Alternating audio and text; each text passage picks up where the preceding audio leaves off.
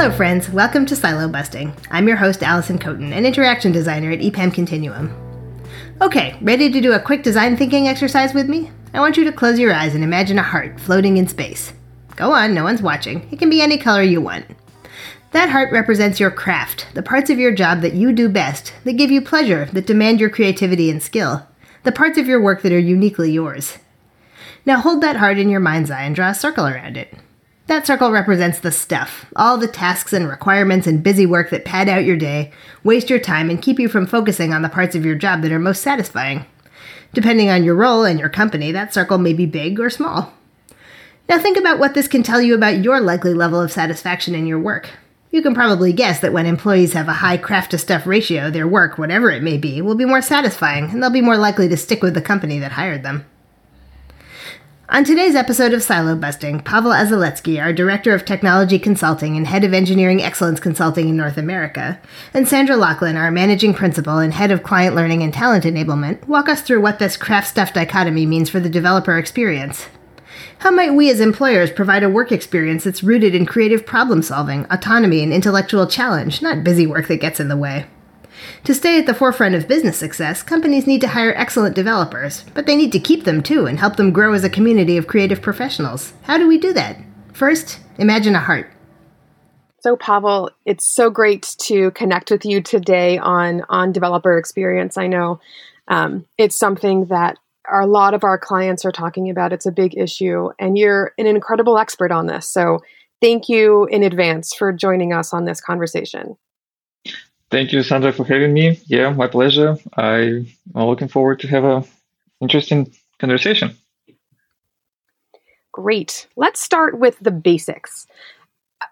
You know, we talk, I think, a lot about developer experience, and there are a number of definitions out in the field. Um, how do at EPAM? How, how do we? How do you define developer experience? What does it really mean?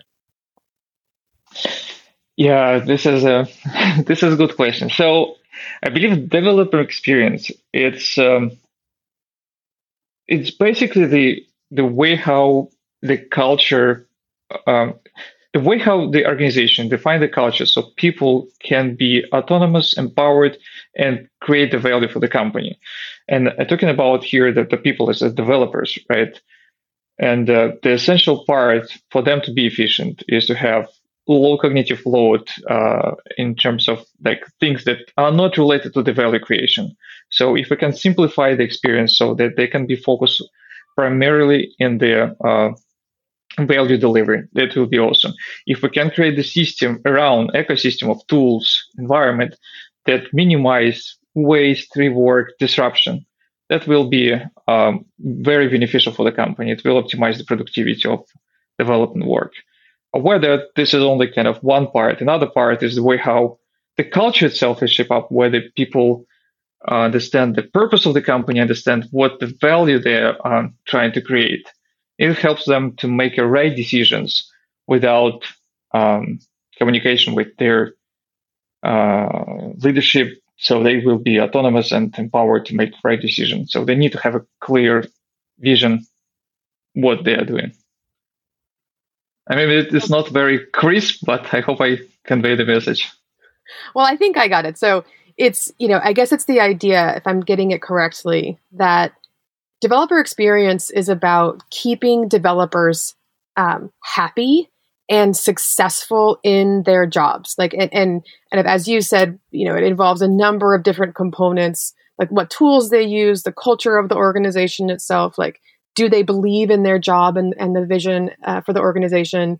Um, you know, and a num- any other real factor that affects h- how developers uh, do their work and you know what keeps them engaged in an organization and and productive in their work. Does that sound right? Yeah yeah it sounds right. Okay great. So you know this is kind of a lot of stuff right? Um, and it, it sounds like there's a lot to unpack here. But before we really kind of drill into some of those components, I guess one of the a fundamental question I think for for organizations that don't really have, haven't been exposed to this concept is you know the question is like well why is this important? Like, wh- why should organizations be focused on developer experience? Oh, um, yeah. So this is a simple question. If you look at the current, you know, industry, like business uh, in general aspect, like how what is it, what is competitive advantage for the uh, for the businesses, and this is technology. So uh, it's inevitable for business to become a technology companies. Uh, of course, you can like purchase third-party components or third-party solutions, work with vendors, then they can provide you a certain industry standardized solution. But if you would like to be differentiated from others, if you would like to um, kind of build your own competitive advantage, so it's inevitable for you to uh, build your own engineering organization. So, and this will be your engine to have a sustainable uh, execution of your strategy. Uh, so this is why it's important. Every company right now is technology company. Without efficient delivery and good developer experience, it's very hard to to compete. Yeah, no, that sounds uh, entirely right. This is what I I hear when talking with our clients all the time. You know, every every industry is facing this digital transformation, this disruption um, within their organizations and their industries, which means that they have to figure out the technology side of things. Um, and you know, I don't know if you've seen some of the statistics recently, but um, I think it was like last week I was reading an article that said um, that like there's been a 94% or 98% maybe growth in cloud openings, like cloud developers. And people, companies like actually cannot find enough people to support their technology and development activities. Um, are you seeing the same things in your work? Yeah, it's everywhere. Uh, cloud's one aspect. Uh, another, I believe, frontier is data. Like the data operations, the way how uh, machine learning and artificial intelligence is is implemented, and the shortage of people who knows how to build um, and train models. So this is also very, very visible on the market. I believe another trend that we should look at is uh, further democratization or simplification of engineering tools like citizen development. This is something that I believe will will get traction uh, moving forward, maybe in, in, a couple of years, maybe maybe soon. Like for data analytics, it's already a thing. So more companies trying to democratize data and the way how people without engineering skills can build certain models, uh, certain workflows but I believe it's going to take traction uh, in the other areas as well. Yeah, I've heard that term as well, citizen developer. Um, can you describe it a little bit more for our audience? Uh, citizen developer means that uh, like not trained engineer, so like a business per, uh, person or I don't know, like working in the specific function of the business, uh, people can can implement the simple application. There is a no code or low code solutions that helps pretty quickly create some prototypes, some uh, solutions that can automate the routine of uh, those people without involving um, like true true engineer. So it it expedite things and expedite development of the new solutions. Though it raises another question: how how to maintain this, how to uh, organize what would be the developer experience for citizen developers. So this, I guess, next frontier of of the elements of developer experience. Oh yeah, no, I think this is going to be a, a, big issue going forward. But let's let's step back and talk a little bit more just about developer experience. So, um, you know, as you're as you're describing, you know, we're seeing a huge shortage in the market for developers. Um, there is I, f- I forget how many openings there are globally for um, tech roles that that can't be filled. Um, and so this concept of, you know, being as an organization being attractive to developers, uh, you know, allowing yourself to um, to be put in the position to to to get the best talent and to keep that talent um, is is really important. And that's and that's kind of where the developer experience comes in. You know, when you have it's just basic economics, when you have a um, a shortage of supply, you need to be thinking about competing for that supply on a number of different dimensions. Um, so compensation, I know, is as a big one, and when we talk about a lot when we're talking about uh, you know uh, tech talent in general. Everyone knows about you know the, the crazy salaries and like bring your dog to work and the ping pong tables in the office.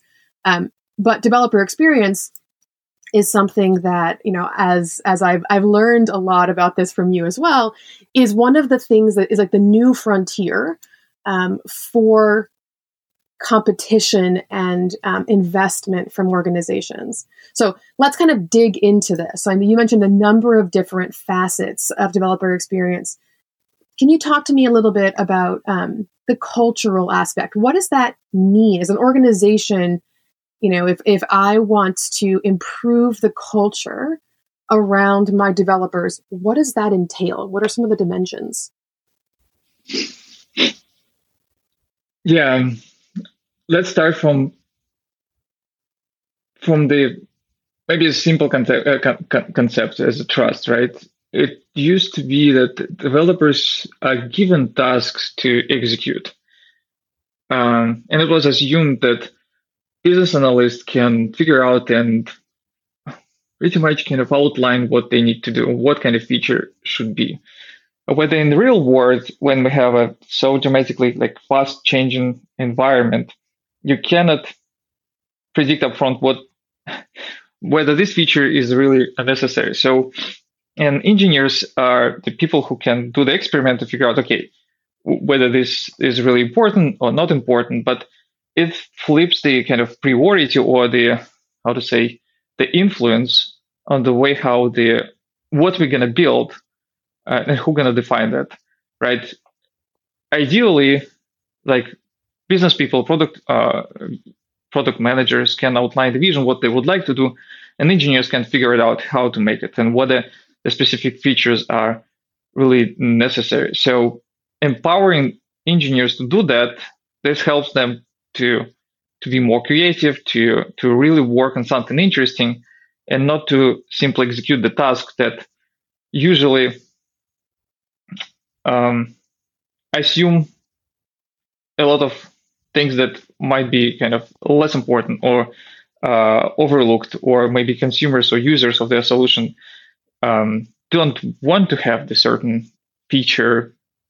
That the question how to verify that before you do it. So anyway, uh, the idea is that engineers looking for the companies where they empower to do interesting work rather than just execute tasks, and they would like to have a seat on the table on the definition of what the value is and how we work with users, what we are producing. So this is, I believe, a very important element. So it sounds like what you're saying is that developers want to have some degree of of control, some investment in the work that they're doing as a means of you know staying engaged and creating the best outcomes um, and, yep. and, products. Is that right? Yeah, yeah. Engineers don't want to do mechanical work um, like on factories. They would prefer to have more creative work. And this is another element why developer experience is important.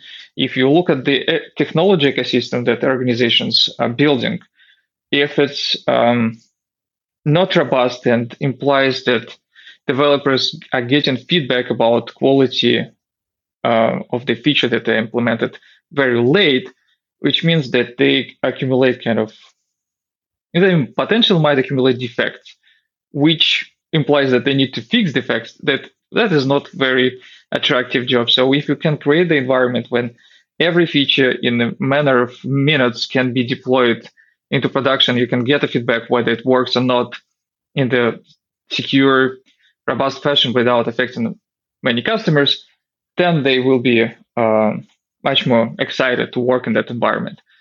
Others like, and this is a huge right now uh, uh, the gap. Um, there is a between the classical enterprises and big tech companies. I think classical enterprises they they trying to get to this notion of continuous delivery and like where you have a very short feedback about the quality of the feature for engineers. But uh, right now, it's again still there is a, a long way to go. I saw a lot of companies that they have a let's say quality feedback in in in a month. Uh, in, in great, it might be uh, a, a weeks, and on the exceptional companies, I saw that it is in days. So this really sounds like it's implying a, a completely new way of of working. Um, like I, am hearing like DevOps, I'm hearing Agile, I'm hearing um, a real deep connection with customers and kind of a fail fast uh, mentality. And, and and that's huge. I mean that, that just that by itself is um, a, a really important um, cultural and and way of working approach that I know our clients are are striving for.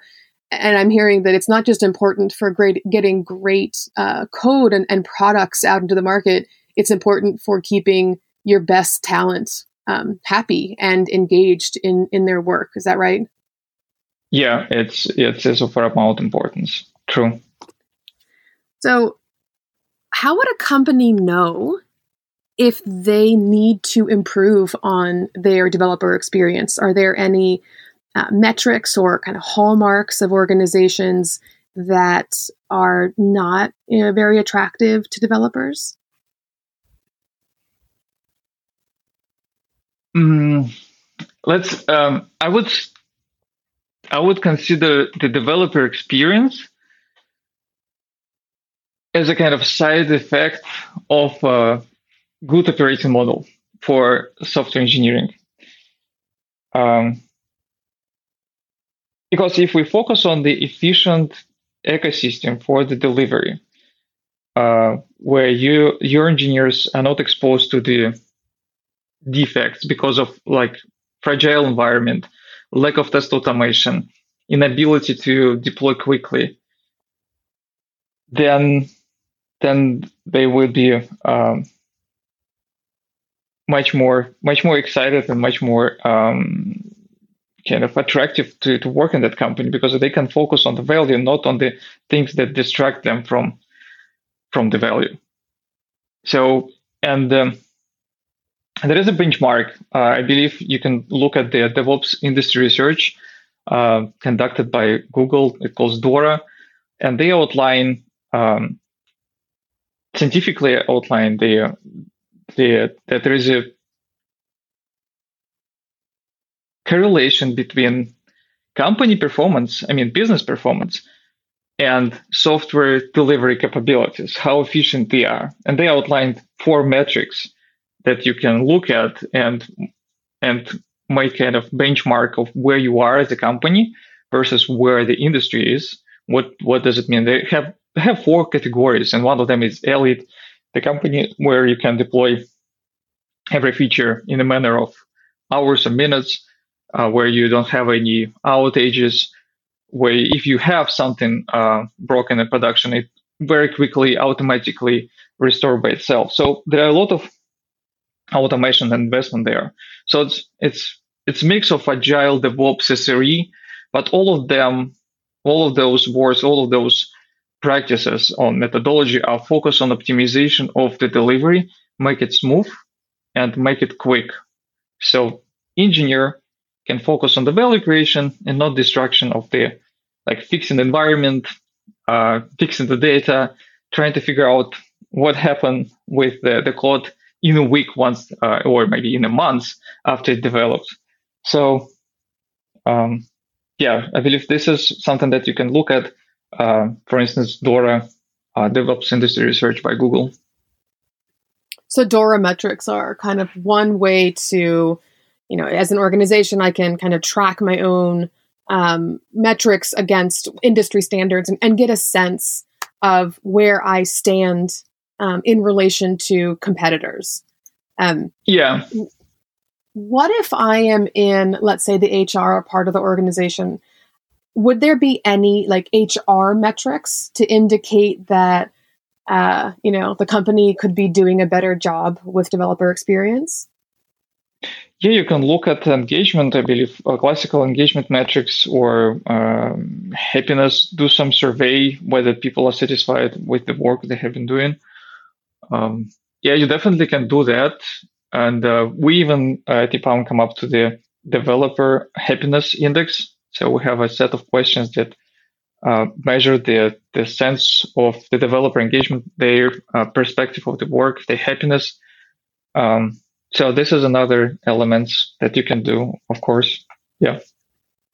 Yeah, it sounds like that would be maybe a really high level uh, indicator. And then when you drill down, it would be into the more kind of specific metrics that you're describing around DORA metrics and culture um, and kind of some other hallmarks of, you know, how, how, uh, how easy is it for me to do my job efficiently? You know, is the work I'm doing really valuable? um, do I have a good team? Do I have good leaders? It sounds like you know that that high level metric of engagement or attrition, maybe, um, or you know how many openings can are, you know remain unfilled. You know, these are maybe some indicators of a, the issue, and then drilling down, you can figure out what is contributing to that challenge in the organization. Yeah, yeah, these are these are symptoms that uh, of the of the challenges. Yeah, that you can look at and figure out why why it's happening what what drives those metrics if you could give one tip to companies who are embarking on a developer experience transformation. Just one thing that they should be doing. What is that? One thing. Hmm. could i propose several? Um, one thing like definitely uh, consider inner source. Uh, as a because it fosters the culture of learning and and empower engineers to kind of build new things on top of other uh, things and contribute and collaborate. Um, and another part I would love you to start thinking about the value stream. What is happening from commit to production? What are the key impediments on the way of the value delivery? Um, yeah, those are two things. Sorry, Sandra, not one, two. Oh. Culture of learning, like through inner source and open collaboration. Another part, it's more systematic view on the how your delivery pipeline is organized from commit to production.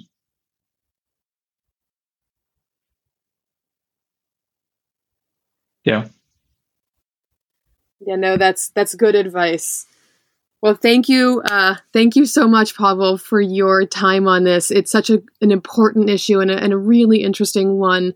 Um, and something that I know that with your help and others at EPAM, we do, we do really well. So thank you for your time and investment in helping to explain the concept of developer experience to our audience and i'm sure we'll talk again soon about this it's a big issue as you have you as you have indicated and there's a lot to unpack so thank you Thank you, Sandra.